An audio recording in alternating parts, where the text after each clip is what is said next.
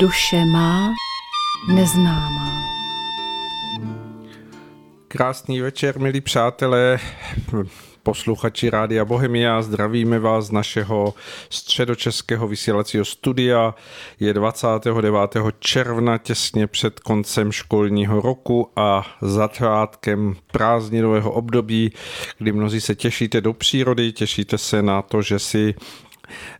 konečně uspořádáte svůj čas tak, abyste se mohli vymanit z toho koloběhu, který převládá během většiny roku a že se vydáte tak trochu více eh, odpočívat, případně i se spojovat s nějakými energiemi v přírodě eh, s nejrůznějšími živly, jako je voda, vzduch. Budeme se snažit dnes eh, s panem Vítem Sirovým v našem pořadu Duše má neznámá eh, o těchto živlech hovořit. Dovolte mi, abych přivítal pana Víta Sirového. Hezký večer. Zdravím všechny posluchačky a posluchače. Tak a od mikrofonu vám zdraví ale Svoboda a je to všechno, co bylo potřeba říct k úvodu, protože opět začínáme s tím naším harmonogramem pořadu Duše má neznámá, kdy pan Sirvi už tady má nachystáno zajímavosti, které se dějí na obloze, v přírodě. A pak přejdeme k tomu hlavnímu tématu našeho dnešního pořadu a to jsou bytostné síly, bytostní přírodní energie, přírodní živly, tak jak jsme o tom hovořili už mnohokrát, ale zkusíme se to přivést ještě do větší blízkosti, aby to bylo každému z nás srozumitelné, že to je úplně přirozené dění, které se okolo nás odehrává, ale je naplněné opravdovými formami, bytostmi, které jsou všude okolo nás a snaží se tvořit svět, který my nazýváme přírodou a vesmírem. Podíváme se nejdřív vlastně to, co eh, každý může vidět na obloze, kdo samozřejmě bude chtít, protože i toto je, to patří k tomuto dění a eh, z tohohle hlediska bych upozornil hned na následující úplněk. Ten bude vlastně přes příští středu 13. července, ten čas bych vám uvedl 1937 a vlastně 10 hodin předtím eh, se v tomto roku měsíc nejvíce přiblíží k Zemi, to znamená, proto se to nazývá ten super úplněk, to znamená, že má být veliký, protože i ten eh, měsíční kotouč bude nízko nad obzorem, takže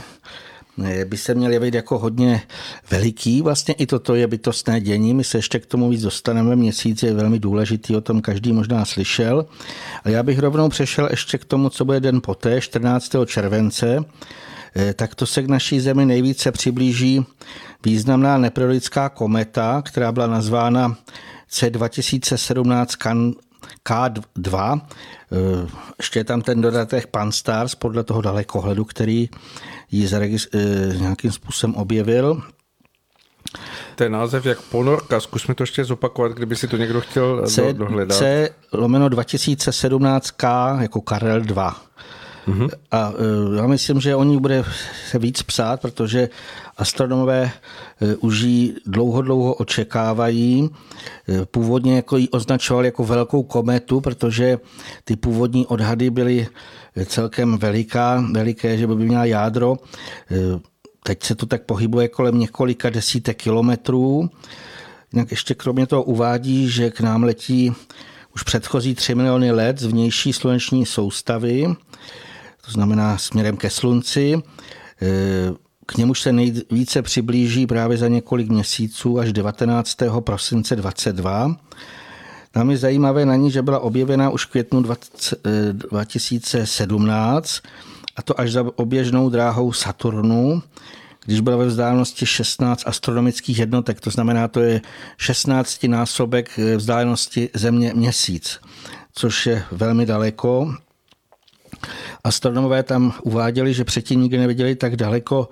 příchozí kometu aktivní, to znamená, že už, má, už měla v této vzdálenosti viditelné koma nebo ten ohon. Nyní už je tato kometa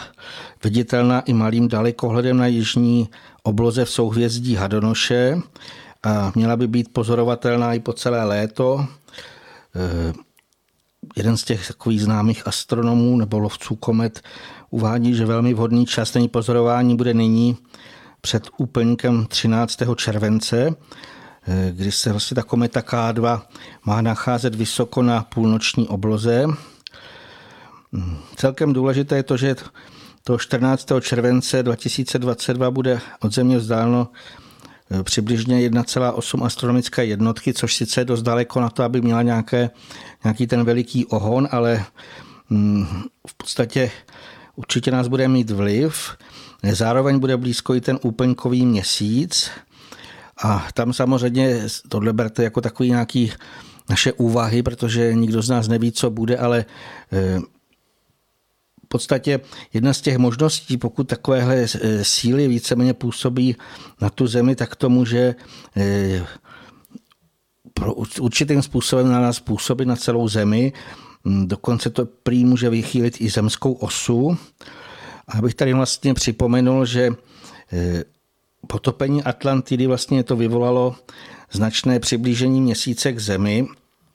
Samozřejmě to nebylo způsobeno pouhým úplňkem, ale cíleným zásahem jednoho z nejsilnějších bytostných služebníků eh, posvátné Valhaly, který se jmenuje Hahrears. Eh, on vlastně vychýlil nebo usekl svým kopím určitou část komety a zase tam prostě spolu působila vlastně ta nějaká kometa s měsícem, který se velmi přiblížil a tohle ty vlastně ty síly přitažlivé eh, právě způsobily, že se zvedly ty vody a Atlantida šla, eh, se vlastně potopila na dno oceánu. Hm, tam vlastně je důležité, že Hadars vlastně nyní eh, společně s těmi nepřehlednutelnými řadami světlých bojovníků přibližuje k zemi a vlastně až on dostane od krále i vojevůdce těchto šiků, jim, že Parsifal, až dostane příkaz, tak jasné, že může vychýlit celý náš systém. Opakuju, nevíme, kdy to bude, ale samozřejmě jasné, že by to byly dalekosáhlé eh, změny. Eh, ten vlastně zásah, proto o tom o těch kometách, že ty mohou právě v tomhle ohledu hrát veliký, nějakou velikou nebo silnou roli, že proto sledujeme komety, obzvlášť ty, které jsou neperiodické a které právě mají to větší jádro, jako je tato K2. Eh, jinak v komentářích minulého pořadu jedna posluchačka eh, psala vlastně, už a víc lidí se o tom zmiňuje, že eh, v dohledné době, že je mohlo dojít k přepolování. Samozřejmě zase i k tomu to můžou být různé názory, ale pokud by k tomu došlo, tak by to zjevně narušilo činnost většinu z těch výdobytků této civilizace, tudíž by pak zcela skolabovala. E, zase nevíme, ale opakují znova těch vlivů vesmírných od sluníčka až po ty komety a po měsíc je mnoho a samozřejmě e, my jako lidé jsme vůči tomu naprosto, jako bych řekl, bezbraní. E, já bych tady ještě v tom komentáři tam taková otázka vlastně, jestli se dá přežít takovéhle velké přeměny. Já jsem přesvědčen, že ano, že ho budou moci eh, přežít, ale jenom ty lidé, kteří už jsou jednak vnitřně živí, což vlastně musí navenek prokázat i těmi odpovídajícími činy a též vlastně musí přijmout ten nový a správný přístup k přírodě jako celku i ke všem v ní působící eh, bytostem. Hmm, tady v závěru bych řekl vlastně, že my uvidíme, nakolik se naplní ty naše rozličná očekávání, protože každý může mít i jiné očekávání a co vše nám přinese to nadcházející údobí, jakož i ta přicházející kometa. Hmm. Tam se asi dá hovořit o tom, že každý, kdo je trošičku vnímavější, tak může pozorovat, že se tady vlastně ze všech stran, eh, které se dají započítat do toho nějakého eh, odchylování od té eh, dosavadní běžnosti života na Zemi, tak jak jsme ji vnímali třeba desítky let naspátek, takže se tady sčítají, že tady nacházíme změny, zásadní změny v běhu počasí, což můžeme prožívat třeba i teď aktuálně vlivem přechodu nejrůznějších bouřkových front, které jsou skutečně jakýmsi tím mm, vyplňováním toho, co se děje pod vedením mm, Tonoruna a, a jeho e, služebníků, e, kde e, jako během chviličky spadne veliké množství vody a další záležitosti, a to hovoříme jen tady o tom malém úseku Evropy, kde, kde žijeme hm, víceméně, jak jsme to zmiňovali už několikrát, pan Cyroj říká, že si tady žijeme vlastně stále, že jsme schovaní za tím jakýmsi eh,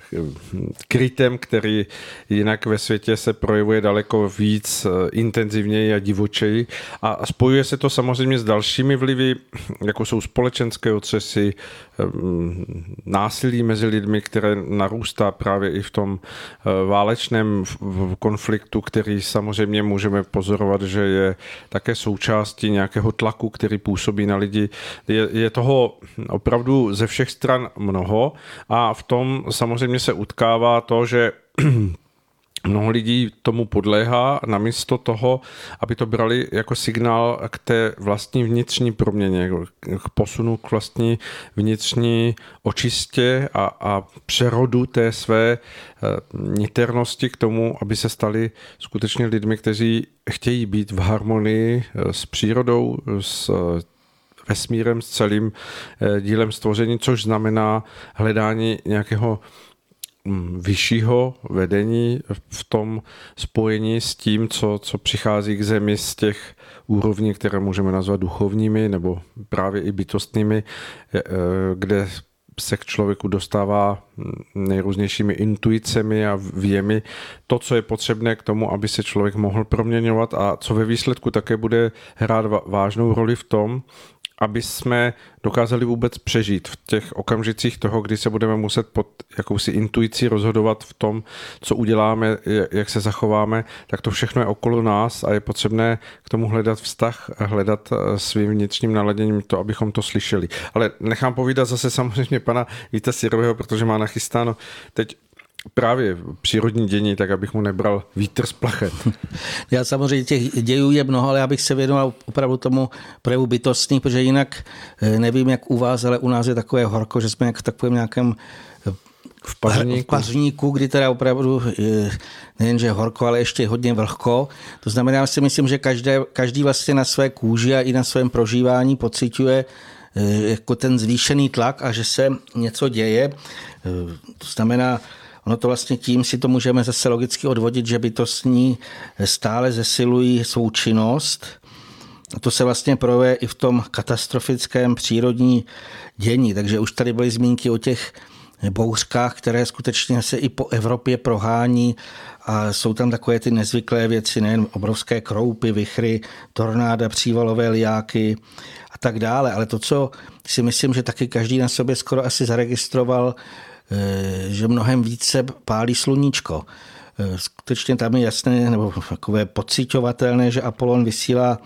k Zemi takový spalující žár.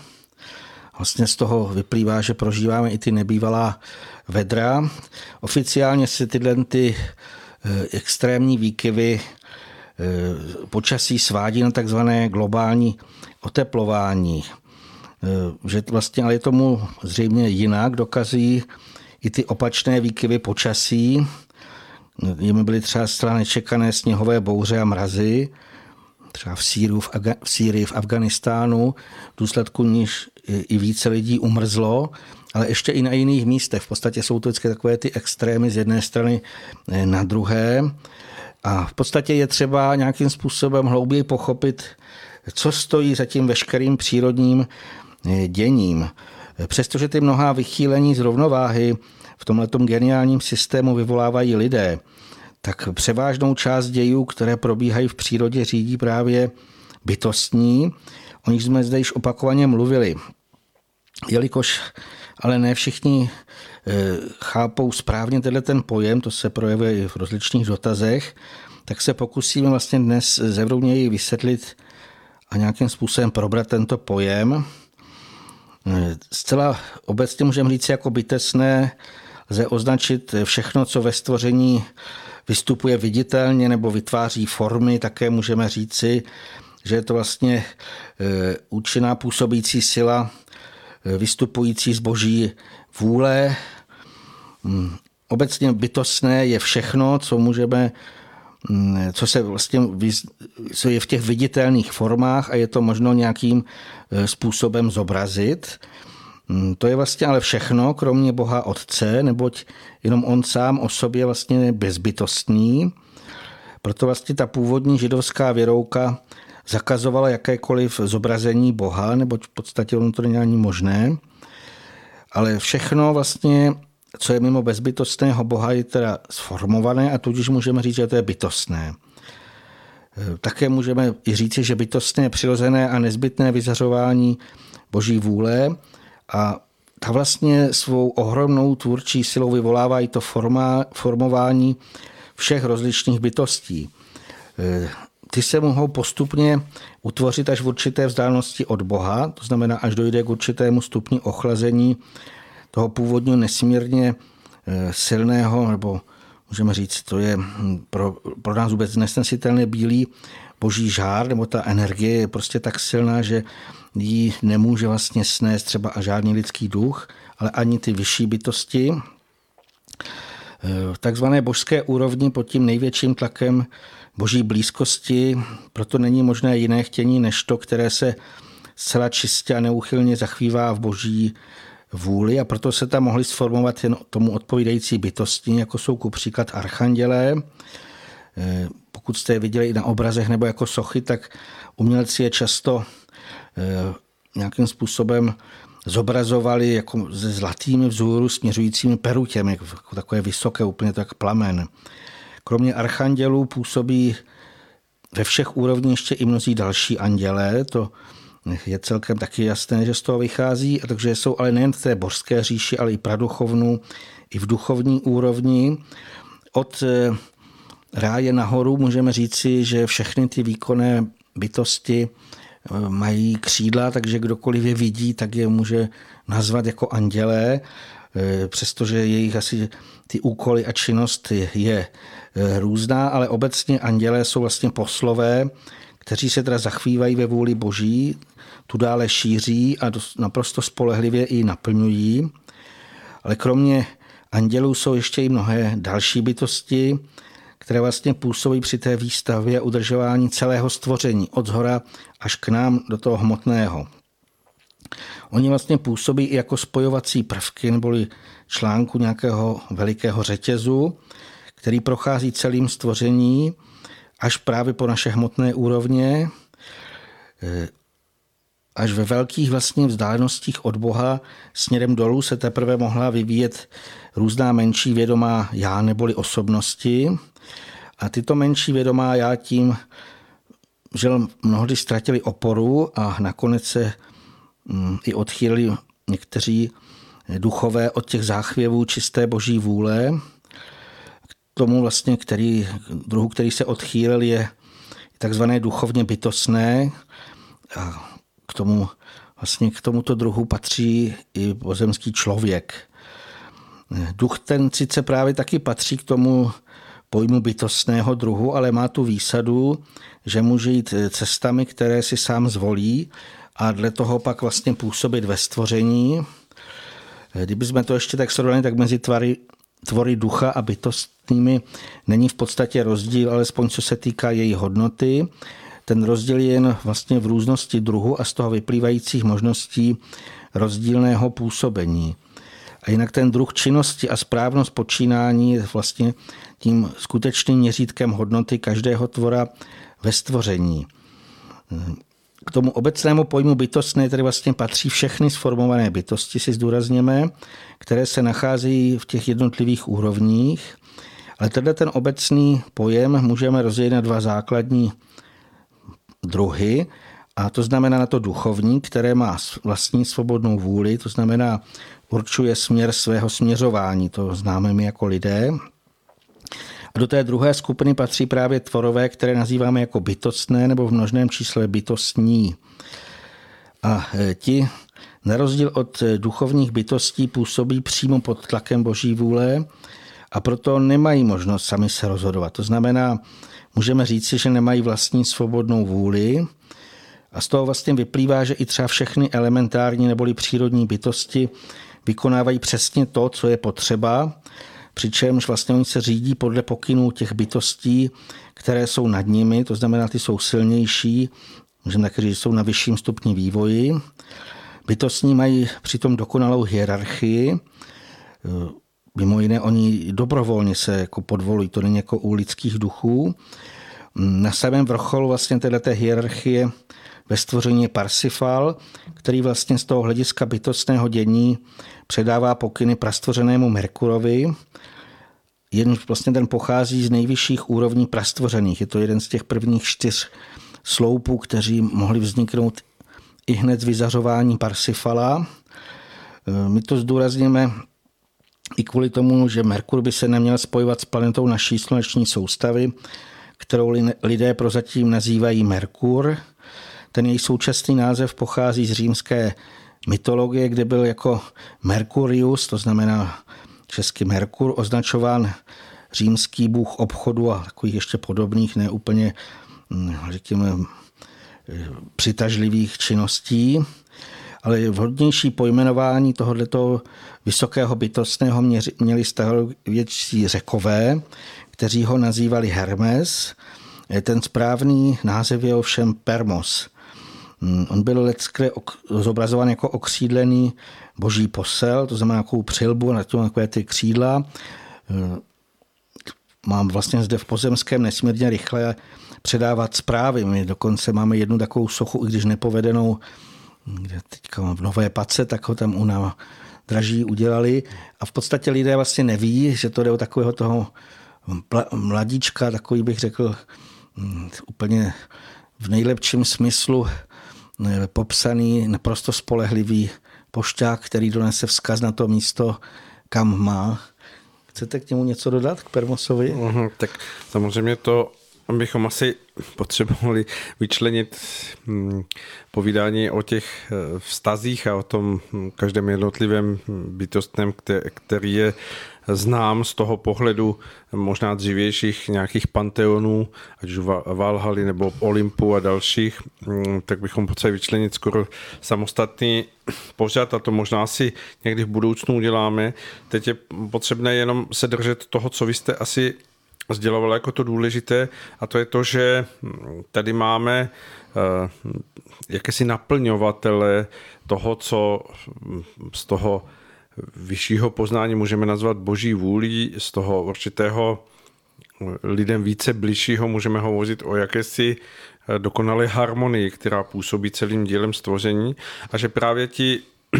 služebníci, které hm, lze nazvat bytostní služebníci, jsou udržovatelé této harmonie na, na všech jejich stupních. A tím, že se nacházíme v motném vesmíru, v motném prostoru eh, planety Země, tak eh, ten prostor, který je utvořen těmito služebníky, tak eh, jako lidé nazýváme přírodou. Proto je nám nejblíže spodobnění práce těchto bytostných právě v přírodě, všude, kde se podíváme, tak jejich činnost nacházíme.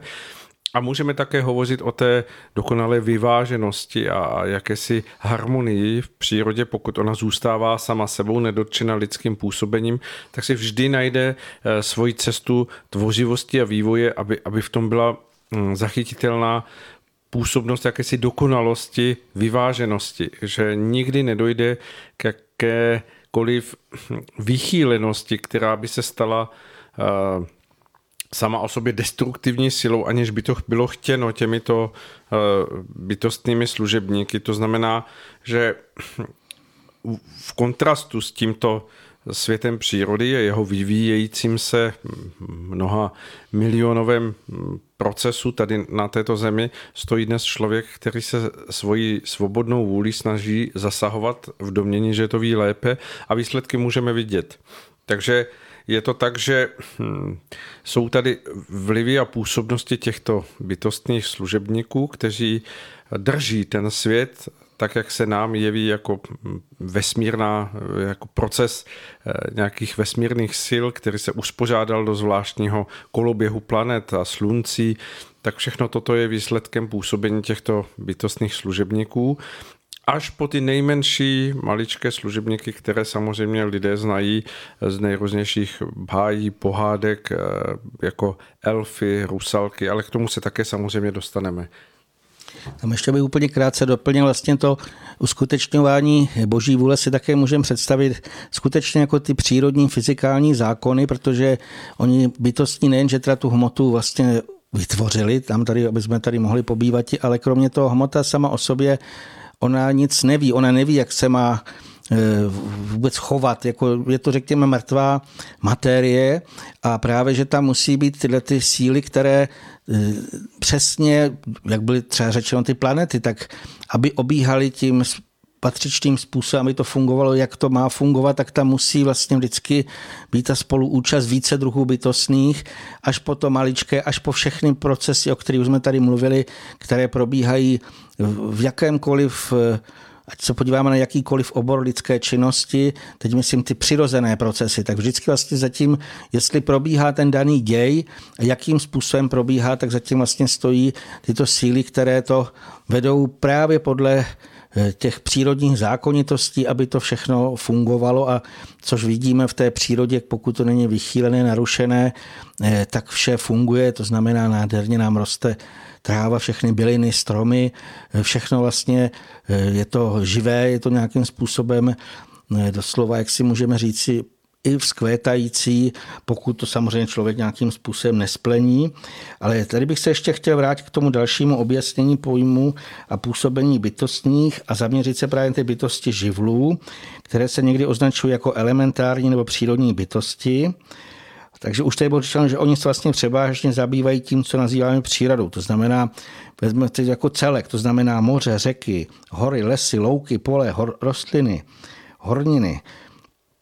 Vlastně tyhle ty bytosti, stejně jako, tak, jako i duše zvířat, eh, pocházejí z té oblasti stvoření, která se nachází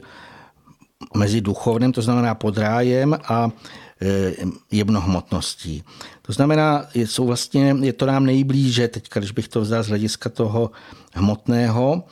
eh, Nejznámější z nich už tady jsou třeba elfové, každý asi slyšel víly, gnomové, salamandři a mnozí další. To znamená, tyhle ty bytosti, které se zabývají hmotou nebo právě tak ji oživují a doslova tu její činnost nějakým způsobem zabezpečují, tak se nejprve vnořili do hmotného jako bytostné zárodky, které se musely teprve postupně vyvíjet. To znamená, učí se, zlepčují, zdokonalují a tak dále. E, obdobně vlastně tomu u duchovních zárodků, to znamená, to je naše podstata, které ale pocházejí z ostupeň vyšší duchovní úrovně. A jelikož vlastně ta duchovní úroveň stojí nad ne, tou nad těmhle to vlastně druhem bytostných, to znamená stále opakujeme, je to to, co je pod duchovní e, říší a jemnohmotném, takže vlastně duchovní e, stojí, řekněme, nad tím. To je jako z hlediska toho původu, to můžeme říci. Tam je problém, že vlastně eh, to duchovní právě má určitým způsobem ještě může vlastně tyhle ty druhy bytostných, které se teda nacházejí, opakujeme ještě v okolní přírodě, tam zase i kromě těch elementárních no přírodních to patří i zvířata, tak člověk na ně může v důsledku své svobodné vůle nepříznivě působit, nebo třeba trápit zvířata. Každý si asi domyslí. Je to vlastně důsledek toho, že ličtí duchové si zvolili nesprávný směr a šli jinými cestami než eh, těmi, které vlastně byly Bohem zamýšleny a tím narušili tu původní harmonii, normální vývoj a vlastně z toho vyplývají i třeba různé ty katastrofické projevy, mimo jiné samozřejmě to, asi se by se to dalo ještě o tom mluvit eh, velmi, velmi dlouho. Eh, když si představíme to, že jsme tu jako hosté, to znamená duchovní eh, místo, aby vlastně byli takoví ti hosté, kteří se snaží vřadit do té harmonie, tak se chovají jako takový ty nezbední eh, hosté, kteří všechno vlastně ničí a škodí na všech možných úrovní. A tam je jasné, že vlastně nejprve budou poučení, že se takhle chovat nemají. Jako v hlediska té boží spravedlnosti lidé skutečně budou, a už byli opakovaně Eh,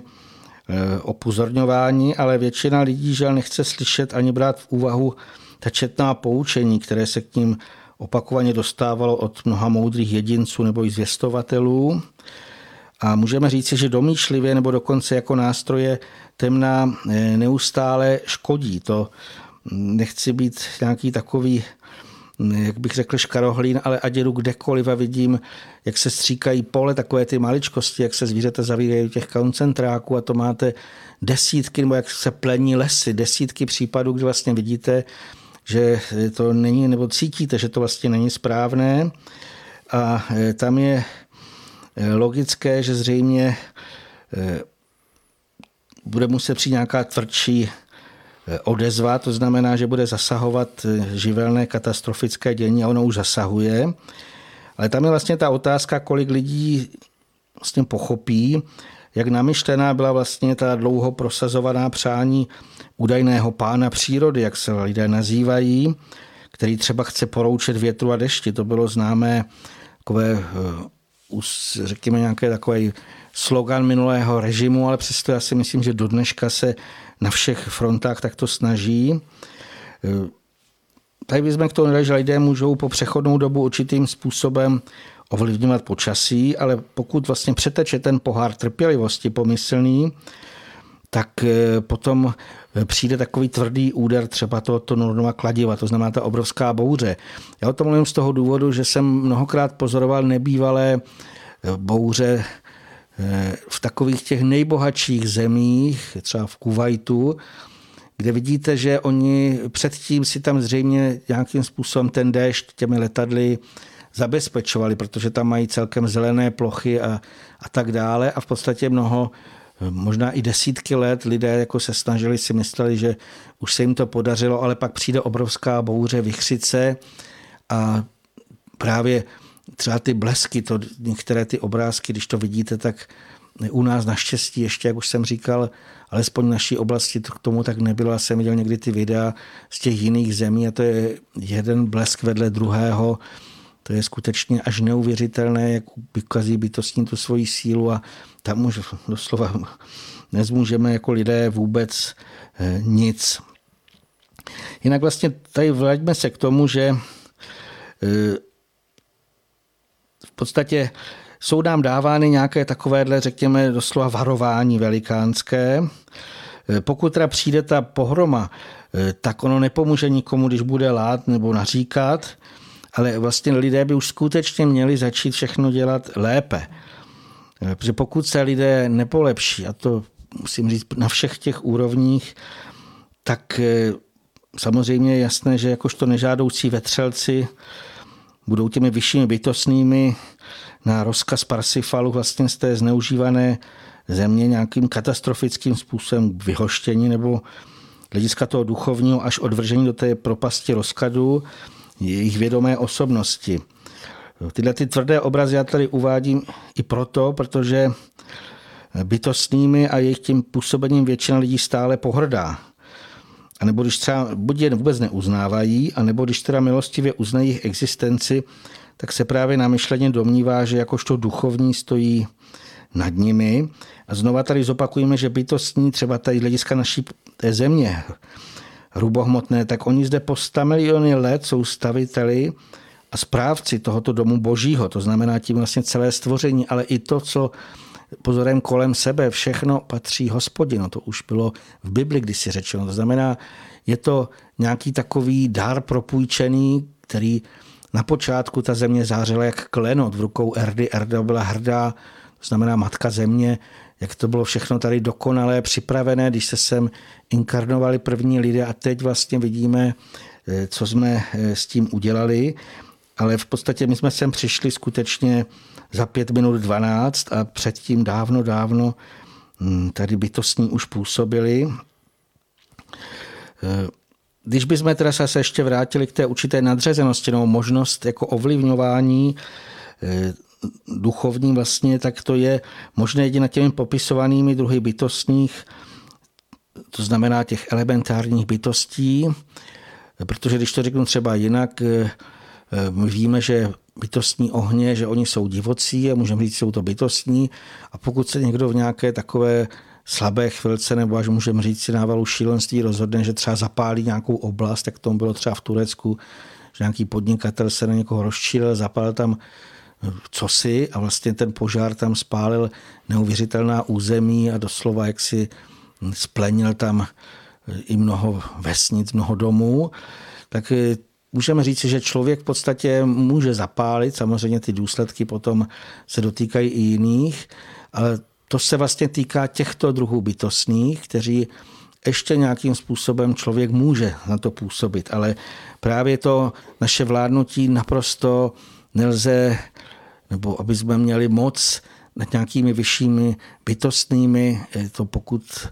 nás slyší, nebo pokud někdo z těchto těch vysokých bytostných pozorlistů, tak asi si myslím, že mu to až přijde k smíchu, protože kdyby člověk skutečně některý jenom na chvilenku prohlédl a uzřel nějakého toho vysokého bytostného, tak já si myslím, že asi by ho to srazilo až na kolena, protože hm, když bychom třeba připomněli už opakovaně zmiňované vůdce živlů, tak ty vládnou lidem skutečně nepochopitelnou mocí. To znamená třeba Tonoron, že vládne bouřím, hm, Neptun vodstvu a další a další orgáno zase třeba větrům, vychrů a všem těmhle těm projevům vzdušným. To znamená, eh, oni jsou skutečně nesmírně velicí, to se možná ještě k tomu dostaneme, ale důležité v podstatě je, eh, že eh, vlastně my musíme pochopit, eh, nebo vůbec doplnit tohleto nějaké rozčlenění těch bytostí, eh, ještě i podle nějakého jiného hlediska, takže tam bych to eh, popsal ještě tak, že jsou bytosti v celém stvoření, ale v obzvlášť naší úrovni, je se to velmi důležité, které byly přímo stvořeny. Ať už duchovní bytosti byly stvořeny, ale tak i bytostní, vysocí bytostní, třeba ve Valhale, oni byli přímo stvořeni. To znamená, v tomhle je nesmírně mnoho, protože to stvoření přímé znamená, že už byly hotový, že to byly vlastně hotové zcela dokonalé osobnosti. A pak vlastně ta druhá část, který,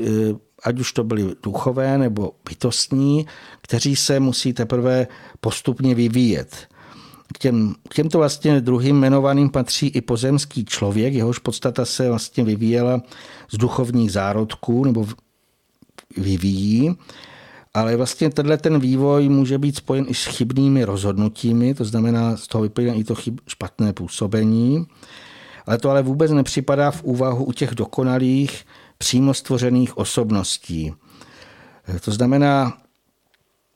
proto vlastně máme brát jako vzory pro všechny oblasti našeho působení. A tohle vlastně kdysi pochopili i dávné národy, které se vyvinuli až těm možnostem zření vůdců živlů a dalších služebníků Valhaly, nebo jak už bylo členo i Olympu, to je jenom dle toho národa se to nazývalo. Tehdy je lidé vlastně uctívali jako bohy,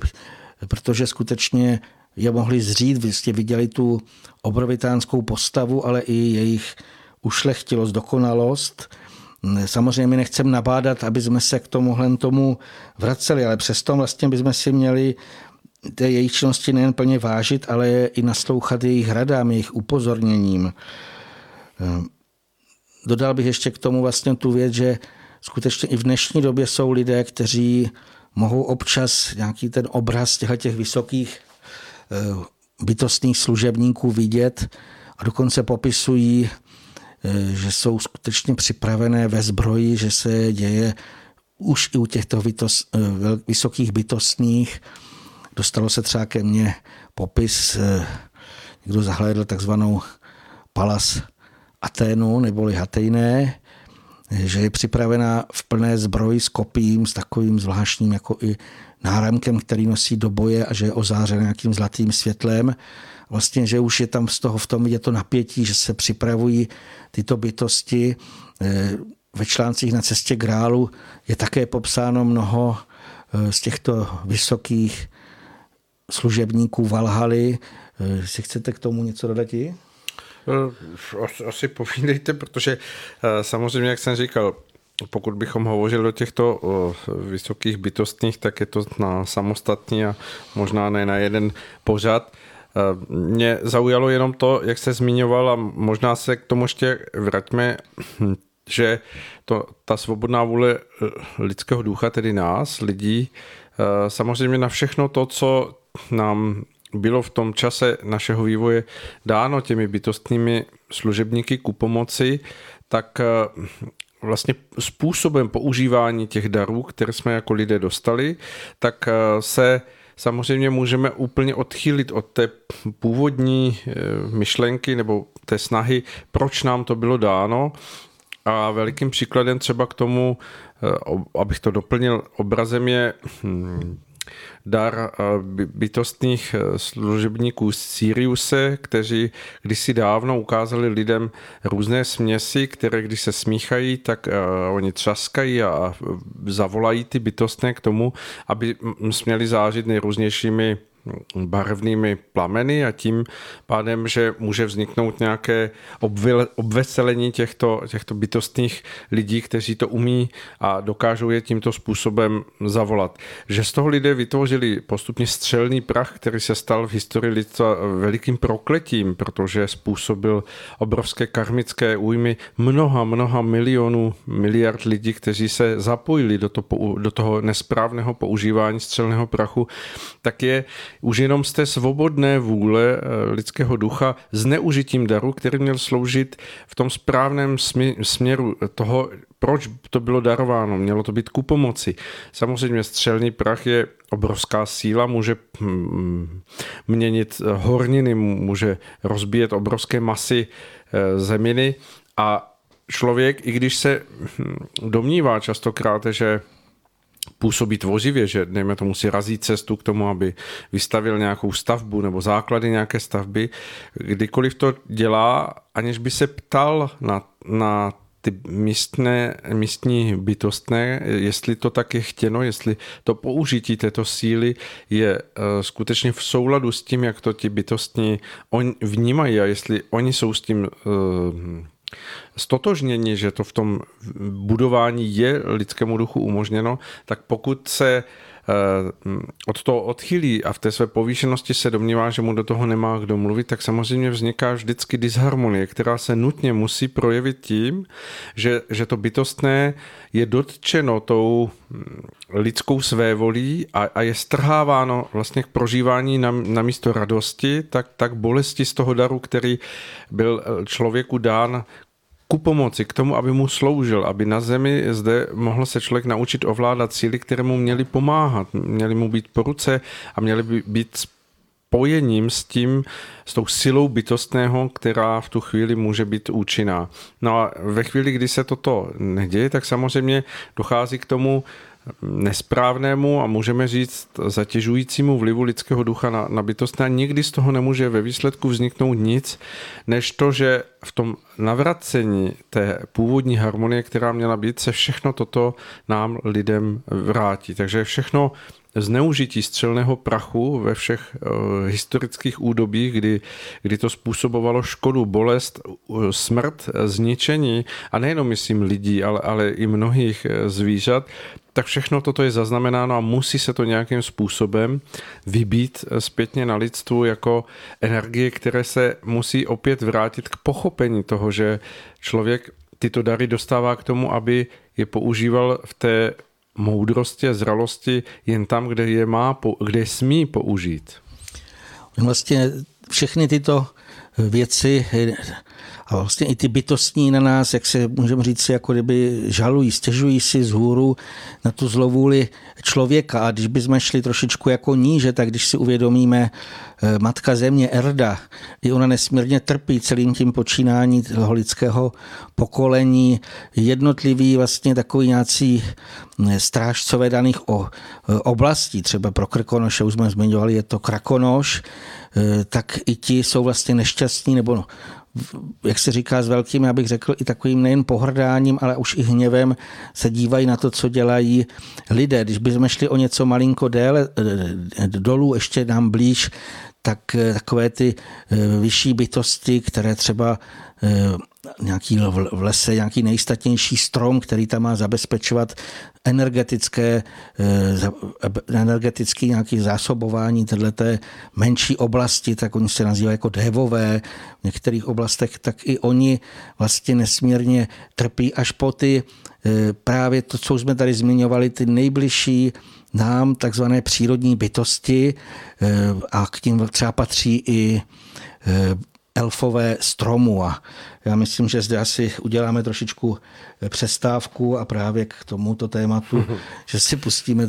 nějakou píseň. Určitě dáme oddechnout posluchačům, protože si myslím, že těch informací bylo tady tak velmi mnoho, že eh, teď je na místě si poslechnout skladbu a máme tady nádhernou skladbu od Světoslava Hamaliara a jmenuje se to Bratstvo stromov, takže to tak je k tématu.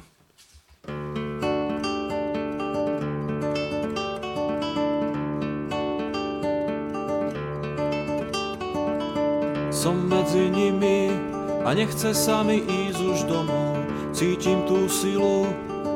silu bratstva stromov, šum lístia. V mi zalieha, Svetkovia nemí, ticho mi rozprávajú o časoch dávnych, náhle ma spoznávajú, v duchu sa vraciam niečo nalieha. Spoznávam bytosti starých bájí, to, čo strom pred ľuďmi starostlivo tají a do ich snov sa náhle prepadá. Starý známy, keď som bol ešte malý, oni tu vtedy, už vtedy ticho stáli, a ja som rástol v ich tichom objatí. Mohutné kmene, korene v zemi držia, suché letá, kruté zimy ich súžia, keď ich hladíš. Sú ticho dojatí, spoznávam bytosti starých bájí pred ľuďmi starostlivo tají a do ich snov sa náhle prepadá. Videli lásku, videli ľudskú zlobu, kričali ticho, listy šumeli k Pánu Bohu, strom tropí dvakrát, lebo nemôže rozprávať. Koruny listov Slnko ráno objímajú, hladí ich vietor, niečo sa rozprávajú, o všetkom vedia, nič nemôžeš schovávať. Spoznávam bytosti starých bájí, to, čo strom pred ľuďmi starostlivo tají a do ich snov sa náhle prepadá.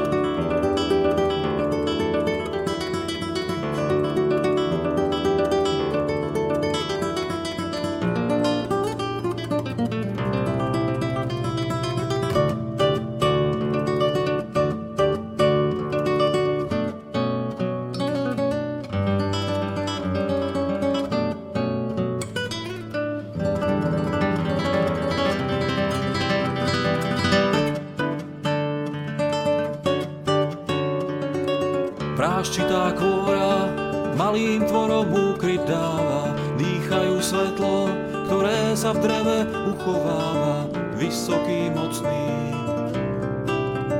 a taký bezbranný.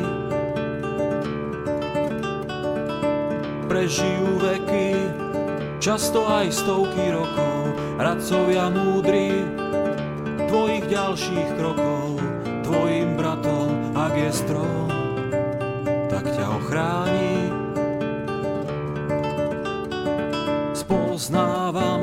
bytosti starých bájí.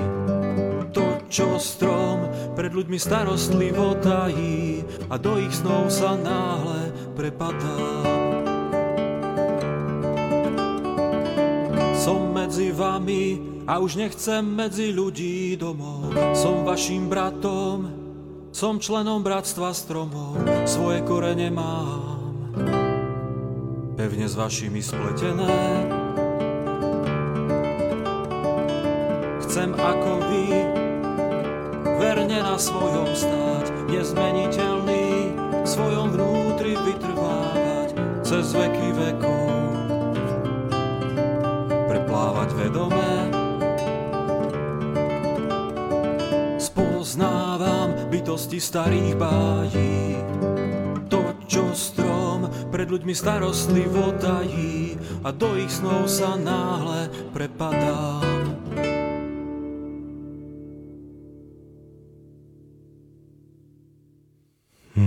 Dozněla nám nádherná skladba, věřím, že jste si všichni u toho eh, nabrali energii těch tónů a, a slov, takže eh, se můžeme pustit do našeho dalšího pokračování, takové encyklopedie na dálku, kterou jsme tady eh, nachystali dnes. Hm, v pořadu Duše má neznámá s panem Vítem Cirovým a pokračujeme dál o bytostných. Tak o těch moudrých bytostí stromů vlastně přejdeme obecně i k tomu, jak vypadají bytostní, tak jednak bychom tady uvedli, že vlastně to jsou nějaké síly, které formují hmotnosti. Někdo může říct si vlastně, že je takový plavou v silovém proudu, které odpovídají jejich druhu. Vlastně i ten energetický nějaký způsob projev. To, co já jsem vnímal, jsou takové spirály eh, energetické, to znamená, je tam nějaký tok té energie, eh, to je vlastně to jedna možnost toho vnímání, ale běžně vlastně to vidí nejen jasnoví lidé, ale i někdy malé děti a eh, jak už jsme o tom psali, předchozí kultury, kdy ty nejvyspělejší eh, národy to taky dokázali zřít, takže oni vlastně všichni popisovali, že mají určitý tvar, který se může připodobnit i k tomu tvaru lidského těla. Ale vzhled těch bytostních vlastně většinou bývá daleko ušlechtilejší a jemnější. To platí nejen pro ty vysoké bytostné, ale třeba i pro elfy,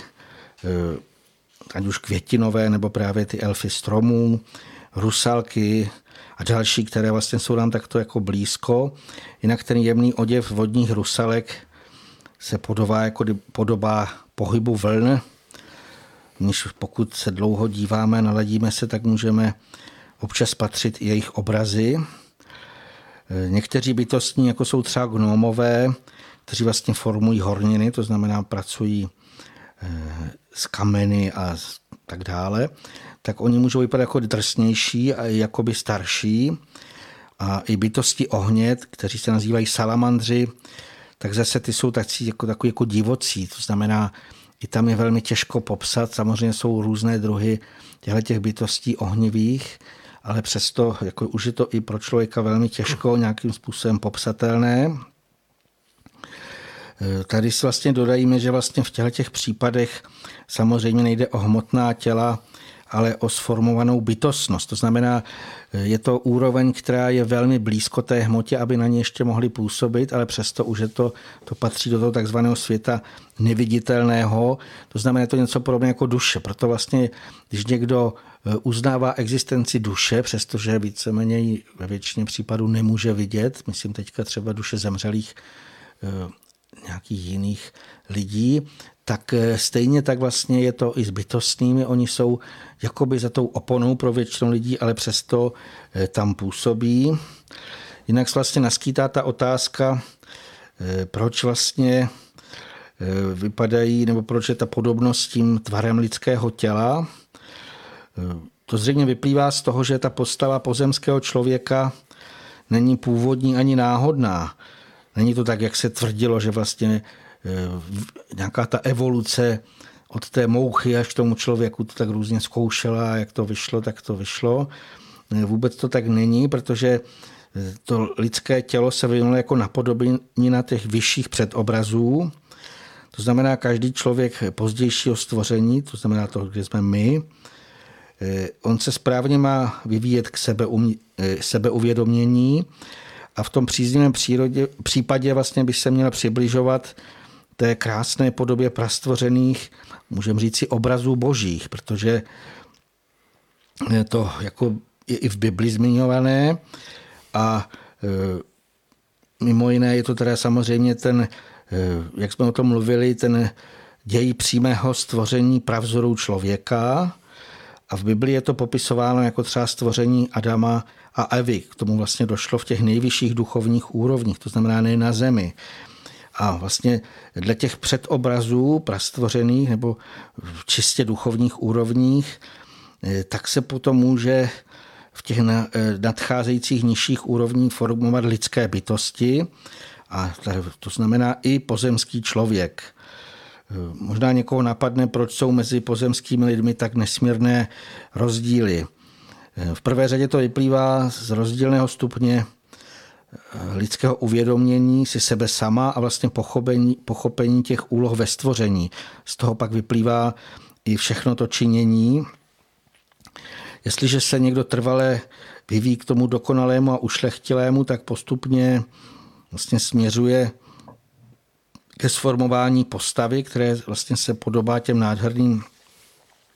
obrazům prastvořených obrazů božích,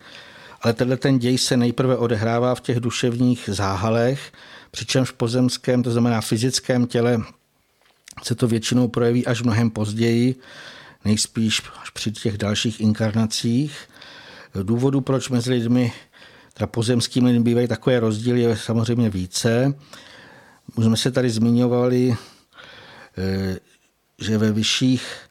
úrovních, které jsou takzvané ty přímo stvoření a oni se v určitých případech eh, mohli inkarnovat i sem na zemi, to znamená, měli třeba vést nějaký ten kmen, národ nebo něco si přinést lidem, to znamená těm vyvíjejícím se lidským duchům. Nejznámější vlastně z těch stvoření, který byl na zemi, byl Jan Křtitel, ale v jiných historických etapách zde na zemi působili i další z takovýchto výšin přicházející stvoření pomocníci. Tyhle ty děje ale neprobíhají zase tak často, protože téměř všichni vlastně z lidských duchů, kteří se zde nacházejí, patří ke tvorům, kteří se teprve postupně vyvíjejí z těch duchovních zárodků. Samozřejmě už může říct si velmi dlouho, třeba miliony let. E, přitom vlastně se teda každý z těch duchovních zárodků může vyvíjet i zcela odlišně, ať už se to týká směru usilování nebo rychlosti vývoje. A proto vlastně je nyní na Zemi tak nesmírný rozdíl ve zralosti lidí. E, v minulosti se mohly inkarnovat i z temnějších jemnohmotných úrovní, to znamená z té části záhrobí, kam po smrti přešly duše lidí, které v tom předešlém životě zjevně škodili nebo se orientovali na něco nepatřičného. E, dost z těch duší po smrti ale ani nepřešlo do jemnohmotna, ale v důsledku své pevné vazby na hmotné se trvávaly v tom blízkém okolí naší země. A pokud měli potom možnost se inkarnovat na zemi, to znamená, když došlo u lidí, kteří měli stejnorodé sklony, to znamená něco tam bylo nedobrého, temného, tak se mnohdy mohli inkarnovat vlastně sem na zemi. Samozřejmě to znamená, využili tu možnost a sem se vlastně nějakým způsobem takto vrátili. Je celkem pravděpodobné, že v důsledku to svého předchozího nesprávného usilování a své nezralosti budou i nejspíš v tomto následujícím pozemském životě nějak škodit nebo nepůjdou tou správnou cestou. Samozřejmě každý má eh, opakované možnosti, aby lepší pochopil řád tohoto stvoření, aby napravil vlastně to, co má. Ale žel málo kdo z lidských duchů, kteří takto přišli sem nezralí, eh, toho využije. Je to vlastně smutné, ale je to tak. Ale ještě bych tady zmínil i jiné případy, eh, proč se nyní na Zemi některé duše inkarnovaly. Eh, byly to ty vlastně, které už se snažili v těch předchozích životech a mohli vystoupat do nějakých těch světlejších jemnohmotných úrovních. Některé se nazývají i luhy, luhy blažený, je to prostě, jsou to nádherná místa, když je někdo popisuje, tak už si myslí třeba, že je v samotném světle, přestože jde o nějaké úrovni jemnohmotná. Eh, tam vlastně se samozřejmě nacházely ty částečně vyvinuté duše, ale hm, ještě eh, nebyly naprosto hotové a potřebovali něco splatit ze svých dluhů. To znamená, ještě potřebují napravit nějaké ty nepatřičné činy, které třeba způsobily svým bližním ve svých předchozích hrubohmotných vtělených. A vlastně tyhle ta karma, jak se to nazývá, vlastně, nebo ta zátěž karmická, jim to vlastně brání v tomu, v tom, aby mohli vystoupat až nahoru do duchovního domova, do ráje. A tam v podstatě je potřeba vědět, že v těch jemnohmotných úrovních již určitým způsobem proběhl eh, svatý boží soud, to znamená, eh, některé věci už nich není možné napravit ani pochopit. Eh, to znamená, to, co tu danou duši zasahuje, tak tam velmi, velmi těžko to může nějakým způsobem odčinit. To znamená, to ji přivede k té potřebě další inkarnace na zemi a právě do té dnešní doby, protože zde může každý, kdo tady teďka je, poměrně rychle, to znamená i během jediného života, odložit ty kalnější vlákna, které je spojí s těmi hrubohmotnými sférami pozdějšího stvoření. V tom nynějším čase velkých přeměn a zesíleného přílivu boží síly je možné skutečně postoupit rychle vzhůru a pokud se člověk skutečně velmi, velmi snaží a usiluje o to celkové čisté chtění a činění,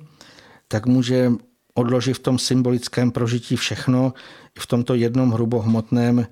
e, životě. My to zdůrazním, aby si, že někteří lidé reptají na to, co teď musí prožívat a samozřejmě říkají si, jak můžeme takovéhle věci tady e, proži- něco, že je to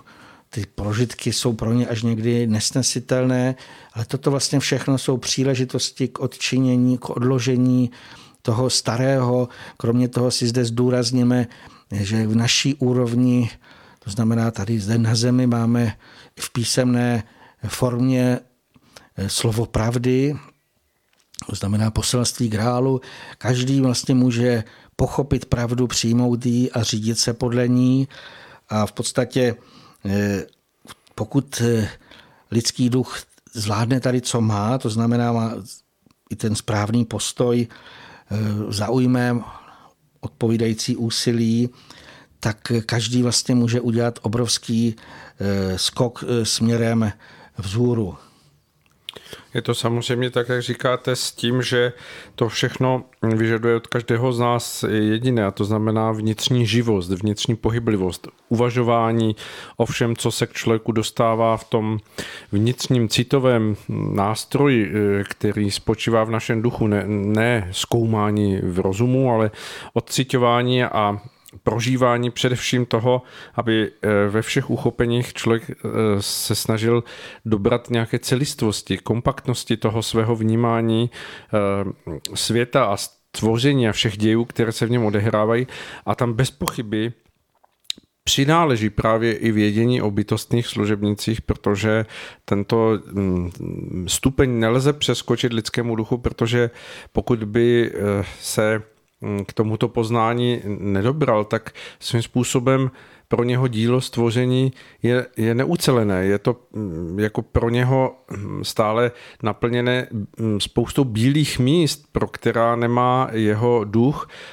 vnitřní odpověď, nemá v tom pochopení velikosti stvořitele, protože se potom v těch mnoha jakýchsi prostorech toho nevyplněného poznání musí pohybovat kupředu tím, co balancuje na hranici jakési světle, eh, slepé důvěry nebo slepé víry v něco, co eh, přesto duchu může být poznatelné. A ve chvíli, kdy, kdy se uchyluje k tomu, že ta slepá víra nastupuje jako záplata toho, kde měla být živá pohyblivost, tak se samozřejmě dostáváme do té roviny, že nemůžeme hovořit o naší vnitřní pohyblivosti a živosti, o, o využití všech schopností, které si v sobě neseme jako dary ke zkoumání. A v tomto směru je samozřejmě, tak jak to bylo řečeno panem Sirovým, ten dnešní eh, svět eh, tady na Zemi obrovským darem, protože se tady zbíhají všechny nitky, všechny proudy poznání a vědění k tomu, aby kdo přijde na tuto Zemi a probudí se svým nitrem, začne hledat, začne zkoumat, začne přemýšlet, aby se dobral té celistvosti, která jeho ducha potom přímo uh, vystřelí vzhůru, eh, pokud eh, samozřejmě nese svoji vnitřní čistotu už natolik eh, zjasnělou, že není vázán nějakými karmickými nedostatky nebo karmickými úzly, které ho zpětně stahují, ale pokud spolu s tou svojí živostí odloží i, i mnohé své předchozí pochybení třeba s nějakými lidmi nebo v nějakých eh, situacích a projde tím, tak samozřejmě všechno toto hraje eh, pro to povznesení lidského ducha v dnešní době obrovským způsobem a je smutné, když vidíme, jak lidé se nechají obklopovat tím vnějším světem, těmi kulisami. Eh, ty kulisy na ně dopadají s tím, že, že je neustále ladí do negativna, do jakési nespokojenosti, rozčílení a pro tuto hm, zdánlivou hm, kratičkou pozemskost eh, lidský duch potom ztrácí spojení s celým svým bytím, protože ve chvíli, kdy svůj pohled upře vzhůru a v té živoucí námaze se snaží zachytit všech těch pomáhajících proudů vědění, tak se z mnohého životního hm, nějakého lopocení a peripetí může povznést tím, že pochopí, že ten svět, kterým dnes tady procházíme, tak je skutečně kvasem toho třídění lidského ducha, toho, eh, o čem se hovoří jako o období velikých převratných změn. A pokud toto jako lidé přijmeme a pochopíme, že naše úloha v tom je především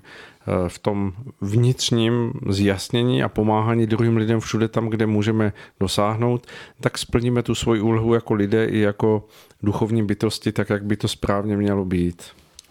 těm přínosům té dnešní současné doby ještě připomenul i to, že vlastně my vůbec můžeme mluvit o bytostných, že můžeme takto v tomto okamžiku v úvozovkách svobodně eh, to, co vnímáme jako podstatné zjevy, když si představíme předchozí tisíciletí, tak v podstatě eh, celé křesťanství eh, to bylo tabu, doslova kdo o tom chtěl mluvit, doslova byl tak naivní, že třeba by to sdělil knězi, že viděl nějaké bytůstky, tak většinou eh, aspoň teda v době inkvizice skončil na mučidlech a potom ve většině případů ještě ho upálili. Ani minulý režim nebyl nějakým způsobem otevřený k tomu, aby jsme o to mohli nebo aby vůbec se mohlo toto vědění nějakým způsobem rozvíjet a ta dnešní doba skutečně těch možností, jak se dozvědět více eh, o tomto nesmírně důležitém a skutečně nepostradatelné. Je to nepostradatelný úsek toho našeho vnitřního vývoje, protože ono nám to i pokud pochopíme a přijmeme tu jejich soucnost, tak nám to i pomůže nastavit takovou tu správnou místo ve stvoření, určitou pokoru, kterou žel jsme jako lidé ztratili, protože my musíme pochopit to své místo, to, co můžeme, ale právě to, že nám kdo si vytvořil celou nádhernou přírodu, že nám dává potravu, vzduch, vodu, všechno to, co vlastně je kolem nás a e, tam se to víceméně nedá vysvětlit nebo nedá se to nějakým způsobem, alespoň pro zvídavého živého ducha, který chce vědět, není možné dát nějaké to vysvětlení, že jsou to nějaké fyzikální děje. A když se zeptáte ve škole, co to jsou, tak vlastně nedostanete žádnou odpověď. Tak jediná pro mě alespoň logická přijatelná odpověď, jako i pro bývalého vědce, bylo, že zatím stojí nějaké právě takovéto síly, které potom člověk může i stále eh, podrobněji nějakým způsobem eh, rozšiřovat to své vědění a myslím si, že je o tom poměrně i hodně knížek hezkých a tak dále. Ale já bych se tady spíš vrátil ještě vlastně k těm tvarům bytostným, který skutečně může být nespočet a můžou být i velmi jako různorodé. A může se stát, že když někdo třeba zjemní své zření a jsou i různé metody, které jako kdyby se snaží naučit lidi vidět nějaké takovéhle eh, věci, tak se může stát, že eh, zahlédne i třeba další možné útvary, které se vyskytují v tom světě běžně neviditelném. A v podstatě neznalý člověk je může považovat za bytostné, my jsme zde třeba v minulých pořadech opakovaně mluvili o lidmi vytvářených útvarech, ať už jsou to myšlenky, city. Eh, vlastně u těch nesprávných citů se tyhle ty útvary řadí třeba k takzvaným démonům. A eh, mnohé z těch útvarů také mohou vykazovat jakýsi znetvořený tvar lidského těla, které se vlastně může podobat té osobě, která je svým nesprávným chtěním vytvořila. A oni vlastně tyhle ty útvary Eh, po tom svém vzniku na sebe můžou přebrat i něco zbytostného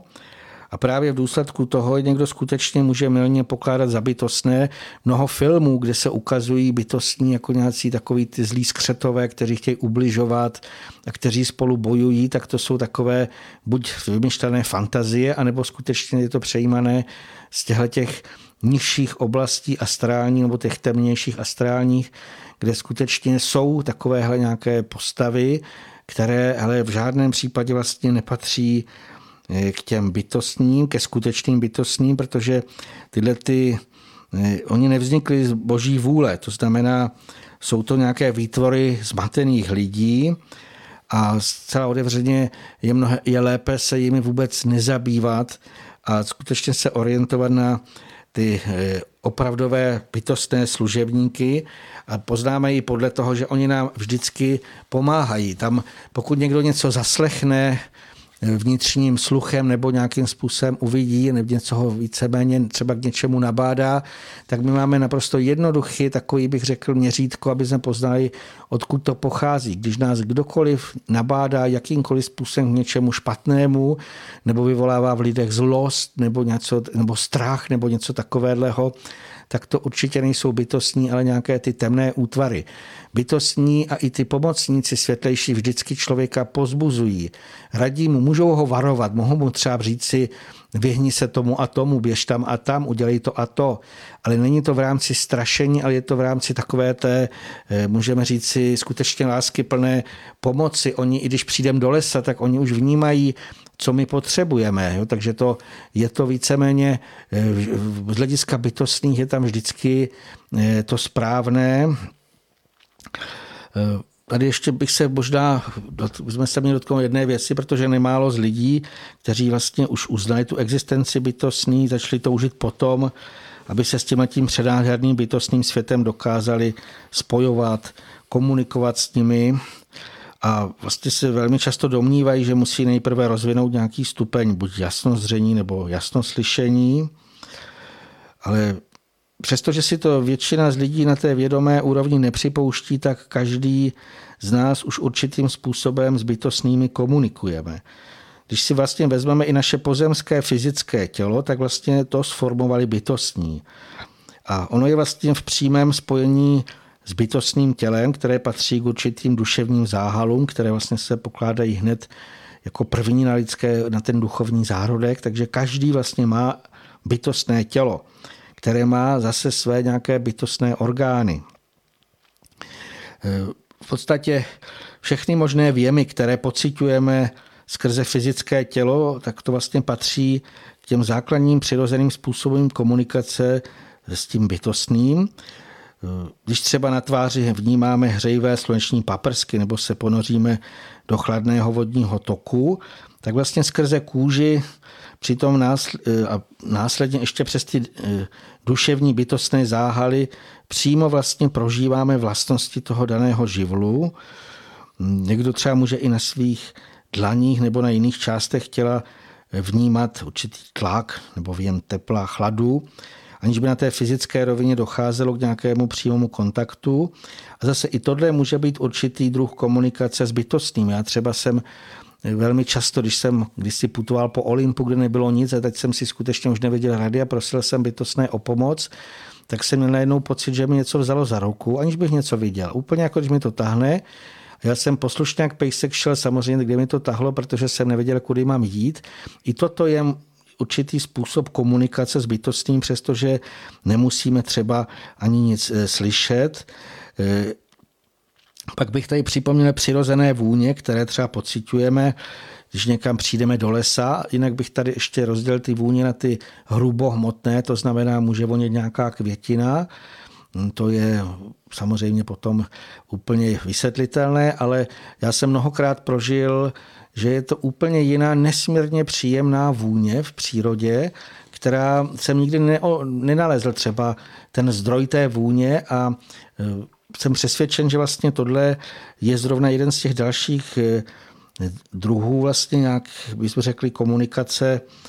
Eh, s tím bytostným světem, to znamená bytostní na sebe nějak upozorní, ať už tak větě na tou vůni, ale nebo může to být i ten vyšší bytostný, protože všechno v, té, eh, v těch jemnějších hmotnostech, co je teda ušlechtilé, tak ono to voní a my to můžeme při určitém nastavením eh, vnímat. Pokud samozřejmě mnozí můžou říct, že jim tohle nepostačuje a budou se snažit nějakým způsobem rozvíjet nebo více prohloubit tenhle ten kontakt s bytostným světem a rozvinout to v nějaké té vědomé komunikaci. Hmm, tohle můžou mnozí i třeba na zahrádce potom toužit, protože se chtějí zeptat, co teda mají oni udělat pro ty své rostlinky, nebo na všech možných těch, při všech možných činnostech tak eh, tam důležitou vlastně podmínkou je naprostá čistota myšlenek a chtění. To znamená, nemělo by tam být žádné takovéto nastavení, že teda jako zvědavost, jako chceme to vidět a teď to musíme nějakým způsobem, nedá se to vynutit. To je skutečně mm, nesprávné. Eh, už jsme to tady říkali, ale bytostní skutečně vnímají naše celkové vyzařování a vnímají vlastně, oni vidí kolem nás, jak jsme nastavení. To znamená, když třeba je někdo v nějakém agresivním eh, nastavení eh, nebo kolem něj poletují nějaké ty nepatřičné myšlenkové formy, tak oni jsou doslova od něj bytostní přirozeně otlačení, to znamená, musí se vzdálit a to znamená, že s nimi pak člověk ani nemůže komunikovat a ani mu zřejmě nějak nepomohou. Tam je potřeba vidět, že ta vibrace bytostných je zásadně tvůrčí a vlastně ten zákon stejnorosti jim určuje, komu mohou pomoci a komu v tom daném okamžiku nikoliv. Tady v tomto ohledu máme na mysli hlavně ty rozličné eh, způsoby přímých energetických přenosů, odbytostných, to znamená, možná jste to taky prožili, že přijete na nějaké místo a teď vás oslova brní ruce, něco najednou se děje a je to velmi často příjemné, nebo někdo si lehne pod strom a teď tam cítí úplně se jak v náruči a slova se potom po nějaké době zvedne jako znovu zrozený. A tohle vlastně tím, že ta bytost, která tam je a když vidí, že ten človíček to potřebuje, že má takové to pokorné správné nastavení, tak mu předává nějaké proudy sil, aniž bychom to viděli, tak to je ten jeden druh. Pak je ten druhé, samozřejmě, to je to běžné užívání jejich darů, třeba bylin, a tam jsem přesvědčen, že přestože je tam různé to odstupnění, tak tohle to v podstatě může pomoci i lidem, kteří i třeba jsou jinak naladění, takže dary bytostní vlastně a i další, třeba už jsou drahé kameny, pomáhají si myslím, eh, nebo snaží se pomáhat více lidem. Eh, co se týká těch plodů, kteří nám nyní hlavně v létě bytostní nabízí, je nespočet a pokud skutečně pochází z té čisté přírody, takže při tom jejich správném užití nám vždycky pomáhají. Ale ještě bychom se vrátili k možnostem komunikace s bytostními, která je eh, dětsky prostá. Vlastně máme ji proto v sobě kdysi všichni uložení, protože každý člověk dětství prožívá především bytostným způsobem. To znamená, byli jsme v přírodě, kdo měl aspoň tu možnost, tak jsme prostě toto Zřejmě jsme i mnozí viděli některé malinké bytostné, aspoň do určité doby, ale i později jenom tím, že člověk skutečně se zabýval dlouhodobě přírodou, tak eh, to je vlastně, že se na to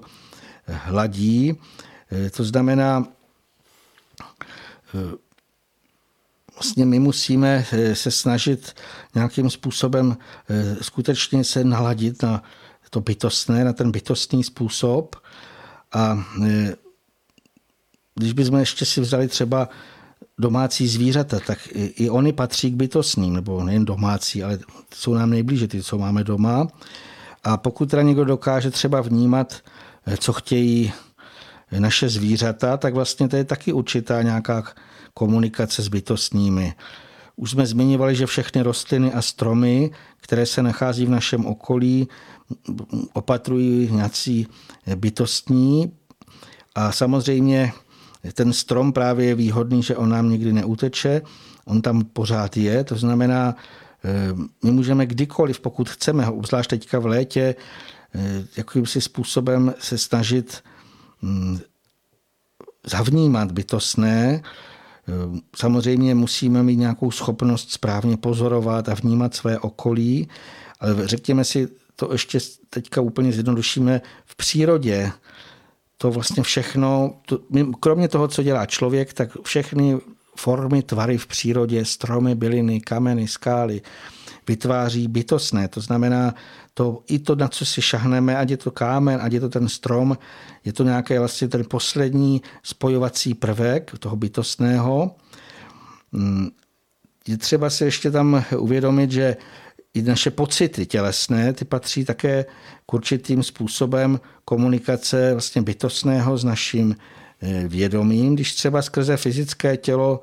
dostáváme zprávu, těmi pocity třeba o chladu nebo o hladu, tak se nejprve tyhle ty impulzy projeví na tom bytostném těle a pak přechází skrze naší centrální nervovou soustavu do denního vědomí. my vlastně v důsledku toho můžeme svým rozumem hledat odpovídající řešení. To znamená v těch uváděných případech třeba jak se zahřát nebo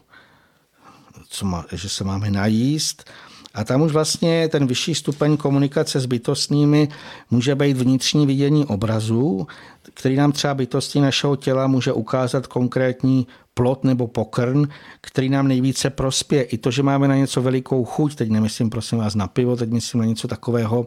zcela neobvyklého, může to být třeba barva, nebo vůně nás přitahuje druh nějakého pokrmu, tak toto všechno vlastně může být eh, nějaké, a v mnoha případech lidé mají i obraz, co by třeba si dali, to může být určitý jaksi druh eh, sdělování, co by jsme měli třeba zrovna v té době eh, si dát. Eh, co se týká té komunikace s přírodní bytosti, tak i ona vlastně probíhá nejlépe tak, když nějakou tu verbální otázku převedeme do toho obrazu daného děje. Nesmí to být jako v rozumu, ale musí to být těch jiných, řekněme nějakých v jiných úrovních té nějaké vnitřní komunikace. A tam vlastně, když si uvědomíme, eh, tak i vlastně tato v těchto těch případech eh, může přicházet, eh, nebo vlastně z nás by mělo vycházet něco, nějaký ten obraz, ale samozřejmě ta odpověď zase nám může přijít opět ve formě toho obrazu, ale zdůrazníme si, že všech, každý vlastně případ může být zcela jiný protože to je dáno jednak druhem té bytosti. Každá bytost eh, komunikuje na té jiné úrovni s námi a kromě toho i tím, jaký člověk vlastně, nebo jaké má člověk nějaké vnitřní předpoklady eh, nebo rozvinuté schopnosti k tomu vnímání těch jemnějších dějů. Někdo třeba může mít nejvíce rozvinuté nějaké jasnoslyšení, kdy skutečně zaslechne hm, ty zprávy nebo vzkazy Někdo zase má doslova už jasno zření, takže vidí obrazy, filmy, jak to vlastně nějakým způsobem mu třeba i duchovní nebo i ty bytostní pomocníci, jak mu to předkládají. A někdo třeba zase může nejvíce vycitovat ty čichové věmy nebo energetické, že obecně bych tady chtěl říci, že se nemáme ohlížet po druhých a nechtějí je napodobovat, ale vlastně každý eh, sám za sebe by se měl snažit nalézt ty vlastní vlohy a ty postupně rozvíjet. Je to skutečně hm, možné říct tak, že každý z nás má jinou cestu k tomu, jak se s tím bytostným působením spojovat, jak eh, vnímat jeho práci, jak vnímat jeho pomoci, které nás bez pochyby trvale obklopují a je jen na nás, nakolik si jich eh, jsme schopni všimnout, zavnímat je, anebo nakolik jsme vůči nim otupěli, že nám přijde, že nic takového se neděje. A samozřejmě, tak jak to bylo zmíněno, nejblíže jsou tomu hm, v spojení s tím bytostným světem malé děti, protože oni v sobě nesou jistý ještě druh bytostnosti, protože ten hm, duchovní eh, element v člověku v tu chvíli ještě není tak plně rozvinut a to, co vyplývá z toho dětského tělíčka, tak se samozřejmě mnohonásobně blíží tomu bytostnému. Proto malé děti jsou schopné mm, prožívat daleko více ten svět přírody, svět zvířat a toho, co můžeme nazývat všechno tím přímým spojením člověka s bytostným a neřídka i to, že se mm, nějakým způsobem k těm malým dětem dostane něco z toho bytostného světa, že něco zaslechnou nebo zahlédnou. To všechno je přirozené a mělo by to být bráno námi jako, jako něco, co hm, není důvodem k domněnkám o tom, že dítě si vymýšlí a povídá hlouposti, ale že to eh, skutečně mohlo být něco, co se eh, do toho jeho vnímání dostalo z toho bytostného spojování. A samozřejmě v budoucí době toto bude rozvíjeno víc eh, tím nejpřirozenějším způsobem, tak aby eh, každý lidský duch, který tady v tom pozemském těle bude eh, získávat tu znalost a povědomost o tom, kým je, jaký je smysl jeho života, jaký je jeho úkol, co má s druhými lidmi tady na zemi vytvářet a budovat, tak se bude vždy opírat o, tu nutn, o ten nutný mezistupeň toho eh, vědomí, že není člověk zasazený do mrtvého světa nebo světa jakési hloupé a, a mm, eh, nemoudré, nahodile eh, jednající přírody, tak jak to mnoho lidí dnes eh, má. eh, vštěpováno rodiči nebo těmi vychovateli, že, že příroda je jakýsi mechanismus, který tady běží v jakémsi rytmu bez toho, že by se jednalo o přímou interakci nebo přímé spojení s nějakým si vyšším moudrým tkaním, které do té přírody proniká skrze bytostné služebníky, tak v tom budoucím čase se samozřejmě toto všechno změní, ale my, když už jsme dospělí, můžeme využít jakýkoliv okamžik, kdy vstupujeme do té přírody a snažíme se v té čisté, hm, jakési pokorné vnímavosti eh, zachytit něco z toho a neřídka se mi stává, že lidé třeba přináší obrázky, dnes jsme vybaveni technikou, takže třeba častokrát vyfotí nějaký jev v přírodě, ať už je to kámen, stín eh, nebo nějaká eh, souhra okolností a z toho vyplývá, že, že najednou se objeví v té, na té fotografii, v tom obraze třeba tvář nebo náznak postavy. A i když to samozřejmě může vypadat krkolomně a že druhý člověk na to může říct, že to je jenom věcí fantazie, že to není nic, čemu by měla být přikládána vážnost, tak můžeme brát, že i to je jistý druh komunikace s těmi bytostnými, kdy oni dokáží uspůsobit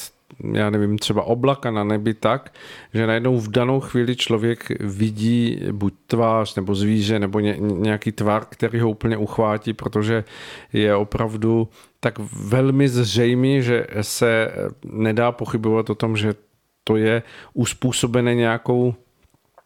vyšší moudrosti, než jenom to, že se tam míhá k sobě nějaká pára nebo eh, nějaké, nějaké zhluky vodních kapiček. Je to všechno jakýsi děj, který je potřeba jenom vnímat a přijímat jako to, že se člověk vrací jako zbloudilý syn zpátky do toho, do toho spojení s tím světem přírody a mít tu, tu pokoru a trpělivost, až se člověku uměrně jeho čistotě a jeho, jeho opravdu vnitřně připravené půdě ta příroda ten svět bytostných začne víc ukazovat, získá k němu opět zpátky tu eh, důvěru, která je samozřejmě naším počínáním hm, po tisíciletí na této zemi eh, otřesená, ne už úplně ztracená. Je to tak, jak jste už říkal na začátku, to léto je, bych řekl, velmi ideální k tomu, že tím, že lidé mohou být více v přírodě a ono stačí skutečně jenom tak lehce jako pozorovat, odevřít se tomu dění, zvednout ty oči od těch tabletů a od mobilů, odložit to a teď se jenom chvilku dívat a dívat se takovým tím dětským čistým způsobem a nejenom můžeme překvapení, kde všude vidíme tváře bytostných. Oni se vlastně nám chtějí lidem ukázat, oni chtějí s námi spolupracovat. My nedávno jsme viděli na místě, kde jsme mnohokrát byli, jsme jenom objevili nádherný kámen, kde byla tvář vodníka, ale úžasná. Najednou se podíváte jinam, vidíte i na stromech nějaké tváře, vidíte vlastně jakýsi, samozřejmě kdo může říct, že jsou to jako hra třeba světel a tak dále, ale když si to pak člověk srovná vlastně s tím, eh, co eh, se dostává i k jiným lidem, tak vidíme, že to v žádném případě není náhodné, ale že to je právě takové to, co můžeme i svým pozemským zrakem vidět. Co se týká těch malých dětí, tak já bych tam ještě dodal, že tomu vývoji dalšímu nesmírně prospět, že rodiče už budou natolik moudří, že nebudou v žádném případě dítě snižovat, pokud on jim začne vyprávět, že třeba někde vidí andělíčky nebo že vidí to či ono. Protože pokud jim jenom necháme tu možnost a vlastně doslova je pod, jim to potvrdíme, že je možné, že to vidí. V mnoha případech, a to si myslím, že proto i by všichni rodiče měli být už v dnešní době vědomí, to znamená vědět o tom, že to může být bytostní, že i toto jsem měl u dcery, když byla úplně malá, když se mě ptala tatínku, a co je to na obloze za tu krásnou průhlednou paní, co tady nad náma jako léta. Jo? To znamená, neříkat tomu děti, to je nějaký nesmysl, ale prostě mu to potvrdit. Třeba mu i říct, že nevíme, co to je, ale že mu věříme, že teda to vidí. A pokud vlastně by, ještě k tomu je tam důležité, aby se škola nějakým způsobem, aby byla úplně jinak vedený ten, ta výchova mozku, aby se naopak rozvíjely ty jiné části mozku, mimo toho velkého, tak jsem přesvědčen, že mnoha dětem i ta schopnost zůstane a že se od nich dovíme nesmírně cené informace, protože právě protože většina z těch dospělých už má ten přední eh, mozek tak nějakým způsobem vyšroubovaný, předimenzovaný, eh, že se dost těžko dostává naspět tomu vidění a vlastně ve všech etapách vývoje i u všech kmenů vždycky byl nějací jedinci, se říkalo, že jsou třeba mediálně nadaní nebo eh, ať už to byly nějaký ty, řekněme, takzvaní šamané, ale i další, tak oni měli schopnost vlastně vidět něco víc z toho takzvaného neviditelného světa a mohli to předávat dalším. To znamená, tento vývoj nebo řekněme ten správný vývoj by měl směřovat k tomu, že budeme hledat všechny způsoby, které nám jako kdyby přiblíží víc tenhle ten nádherný svět té přírody. Ale v tom vlastně závěru bych se ještě zmínil o jednom významném ději, který se vlastně pravidelně odehrává v bytostném světě my jsme v předminulém pořadu popisovali děje, které vlastně probíhají o letnicích. V tomto vlastně čase k nám od krále stvoření Parsifala vzory proudí ducha svatého, to si jenom zopakujeme. A vlastně tohleto pochází až s podbožskou, přímo pod božskou úrovní se nacházejícím nejvyšším hradu Grálu. Pak ta síla vlastně prochází přes všechny všechny pod ním ležící nějaké, můžeme říct, napodobeniny toho hradu Grálu a v nich zase slouží duchovní bytosti. Oni jsou tam vlastně důležité při tomto ději.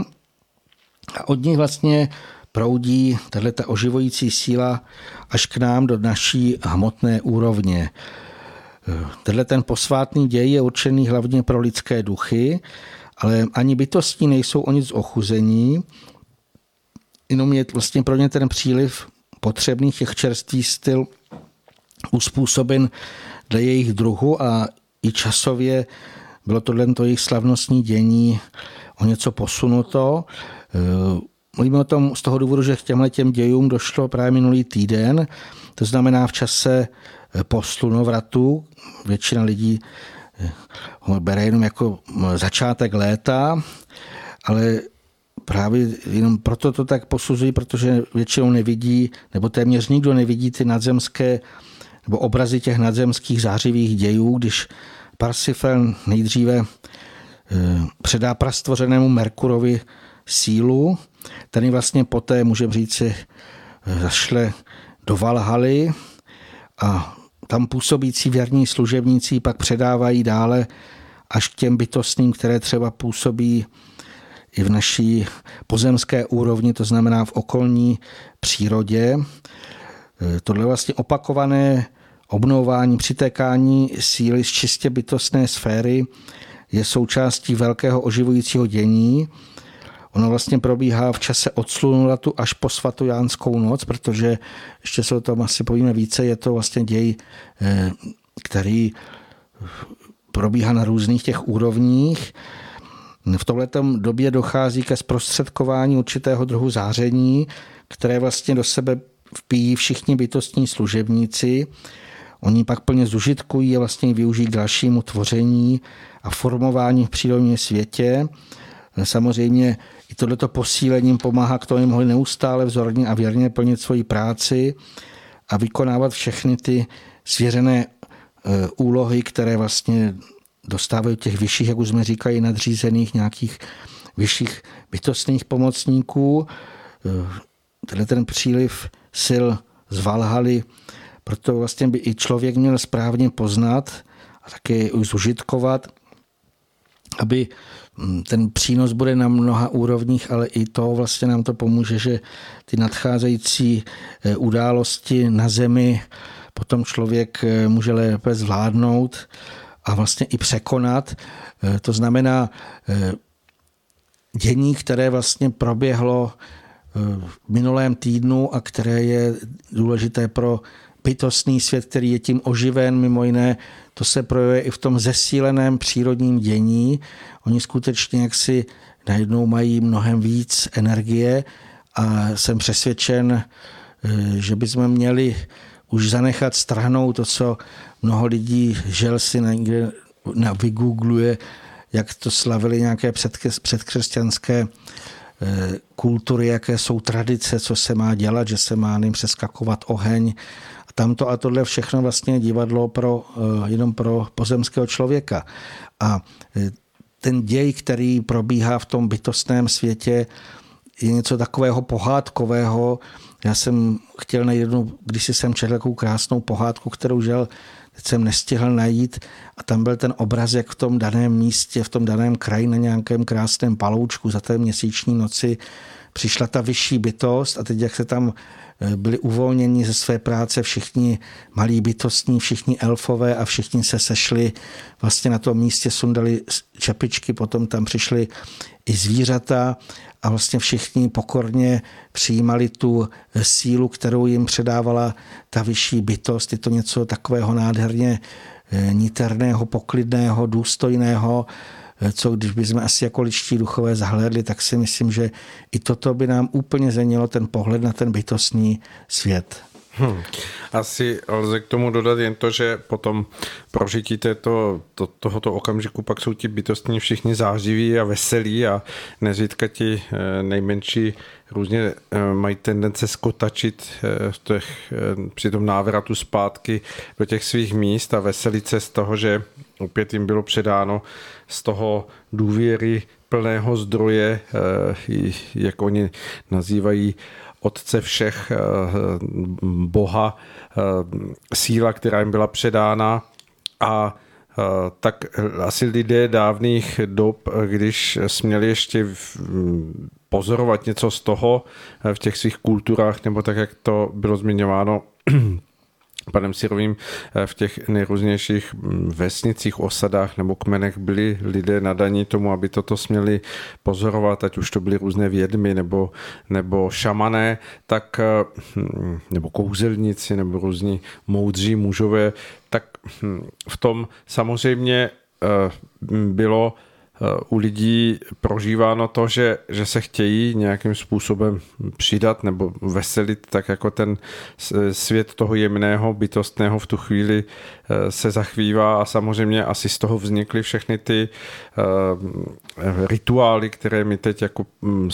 mnohdy hledáme v tom, že, že to je jakýsi návrat k tomu přirozenému, ale ono bez pochopení, bez toho prožití lidského ducha v té, v té plné šíři vědomosti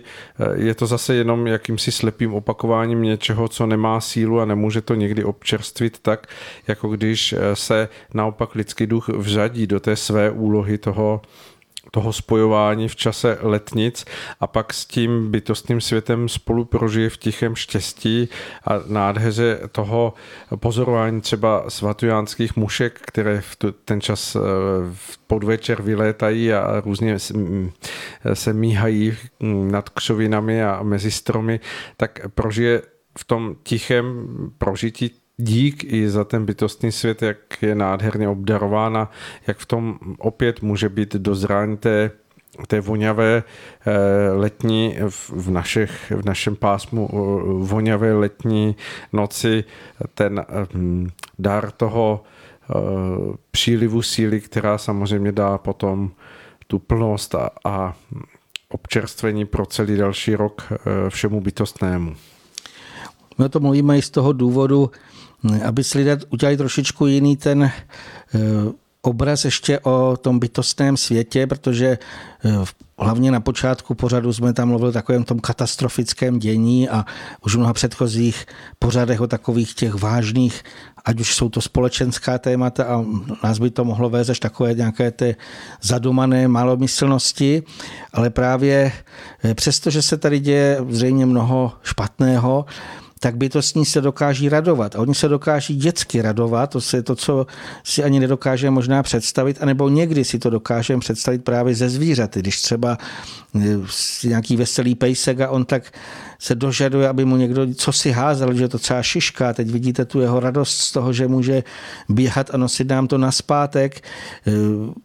vodní bytosti jsou nesmírně radostné a myslím, že třeba já je velmi pobavím a vždycky je slyším, jak se chichotají, když tam třeba člověk jako spadne nebo něco podobného. To znamená, e, bytostný svět e, tím, že působí v té boží vůli je skutečně, pokud mu člověk nějak nebrání nebo řekněme doslova ho nevnutí mu něco špatného, tak bytostný svět e, je velmi radostný. Je to takové to skutečně to to, co právě my vidíme i třeba u těch zvířat, jak oni mají pro nás nepochopitelnou e, výdrž, jak je to vlastně s jakou radostí třeba běhají nebo cokoliv jiného, tak e, bytostní i s takovou radostí působí ty své úkoly, jim splněné vlastně splňují. Není v tom takové to lidské, proč to musím dělat. Ne, oni se radují z toho, že mají úkol a že ho mohou splnit. A já jsem přesvědčen, že vlastně pro nás můžou být i ty malí bytostní takovým velkým vzorem toho, jak se vřadit do toho řádu stvoření, do těchto těch právě harmonických vibrací, které eh, si myslím, že obzvlášť třeba děti o prázdninách můžou prožít mnohem lépe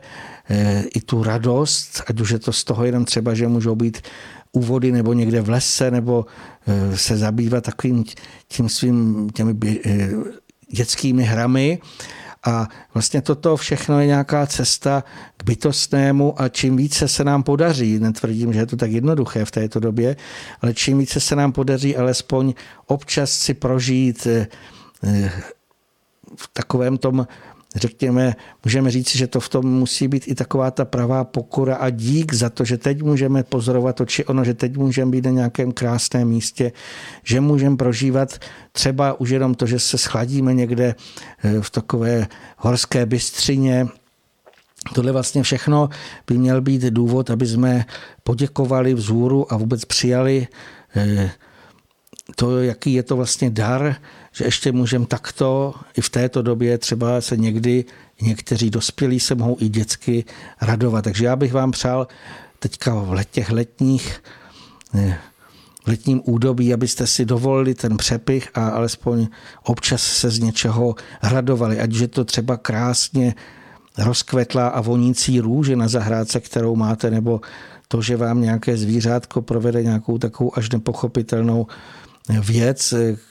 které nemůžete říct, že to je náhodné, nebo že vidíte nějaké ty hezké útvary na obloze, tak eh, tohle vlastně si myslím, že nás i duchovně oživuje a povznáší. Tak eh, když to není zvykem, tak možná můžeme dát všem, kdo nás poslouchají, takový domácí úkol na ty nejbližší letní dny, aby se snažil hmm, každý z posluchačů, který eh, se tím naším povídáním nechal eh, přivést do té vnitřní naladěnosti na bytostný svět, aby zkusil, eh, jestli v tom nejbližším čase, kdy bude moci mít eh, nějaký prostor o víkendu nebo o nějakém dni výjít do přírody, zavnímal přírodu ještě jinak, než tak, jak to vidí naše pozemské oči a vnímají pozemské smysly, ale dokázal v tom zachytit ještě něco víc, tak budeme rádi, pokud nám napíšete, dáte vědět, že se vám to zdařilo, nebo že to je u vás úplně něco samozřejmého, že vlastně naším pořadem tady nosíme jen dříví do lesa v jeho případě, tak budeme samozřejmě rádi, když se dozvíme, že se to děje a že eh, jako lidé ještě nejsme úplně ztraceni a jsme schopni opět tu cestu k tomu důležitému mezičlánku, který eh, skutečně nemůžeme přehlížet, aniž bychom z toho neutrpěli škodu, jako bytosti, které se opírají o tu tvorbu a, a hm, tkání bytostného světa, tak abychom dokázali, že se s ním doká- ještě můžeme spojovat a můžeme s ním být v nějakém spolu naladění příslibu budoucí spolupráce. Tak už bych jenom popřál všem skutečně krásné dny a bylo by velmi potěšující, kdybyste nám napsali o nějakém svém prožitku, protože já jsem přesvědčen, že mnoho lidí má tyto schopnosti a pouze se možná třeba ještě trošičku stydí eh, to ostatním sdělit, eh, tak eh, alespoň co se týká třeba našeho YouTube kanálu, tak tam je poměrně široký prostor, nebo i do Rádio Bohemia můžete napsat, nebo nám i třeba poslat nějaké fotografie. Já už mnohokrát jsem se s tím setkal a mám z toho vždycky radost, když mi někdo ukáže, co se jim podařilo zachytit, ani třeba nechtěli, jak už tady bylo řečeno, že jenom fotili, co si najednou je tam nádherná postava nebo tvář. Ve vodě jsem nedávno viděl nádhernou eh, tvář teď nevím, jestli to byl vodník nebo jeho žena, ale v podstatě jsou to vždycky eh, pro každého takového eh, ducha, který už zkoumá a přijímá, to si myslím, že jsou to radostné okamžiky, tak eh, přeji, abyste si jich co nejvíce v tomto letním údobím prožili. Naslyšenou. Děkujeme všem, kdo jste nás poslouchali v tomto teplém dni eh, nebo i v následujících dnech, kdy bez pochyby letní bousky a letní čas bude v plném proudu, tak pokud si najdete čas, opět eh, snad za 14 dní budeme vysílat z toho našeho středočeského studia eh, pokračování Duše má neznáma a samozřejmě Radio Bohemia funguje dále, fungujeme i přes léto. Věřím, že se nám podaří v tom čase nacházet i Eh, zajímavé reportáže, zajímavé hosty. Eh, poslouchejte nás, pokud máte alespoň hm, trošičku nějakých financí na zbyt, budeme rádi, protože financovat rádio samozřejmě není úplně jednoduchou záležitostí a jsme rádi za každou eh, malou korunu nebo za každý malý obnos, který nám pošlete. Ale to je úplně všechno, nechci tím zdržovat. Přejeme vám krásný čas a jak už to tak bývá,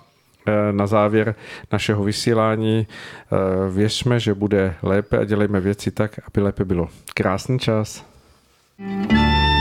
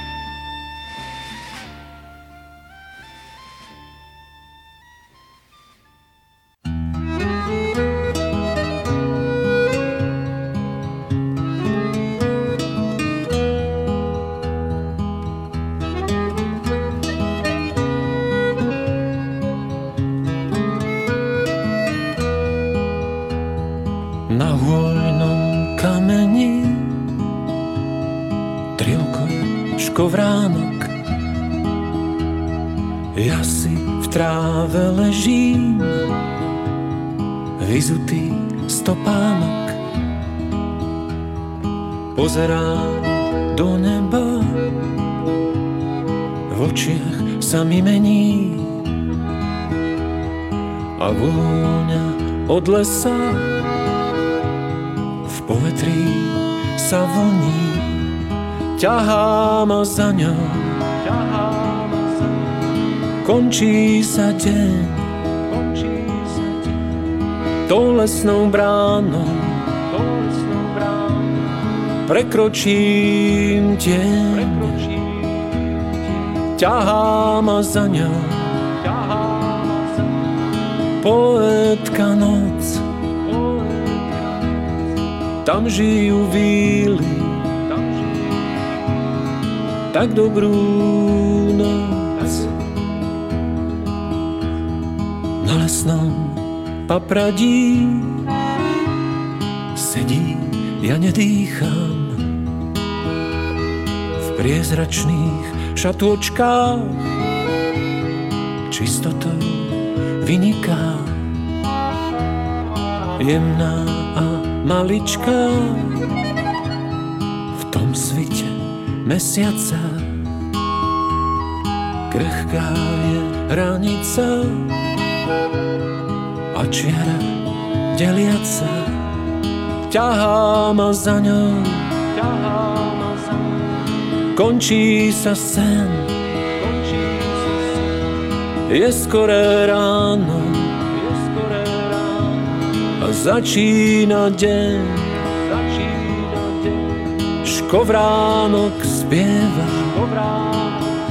a ja spievam si s ním. Vraciam sa domov z územia víl pri horskej studničke vody sa napijem. Kto vie, či niekedy ešte to zažijem.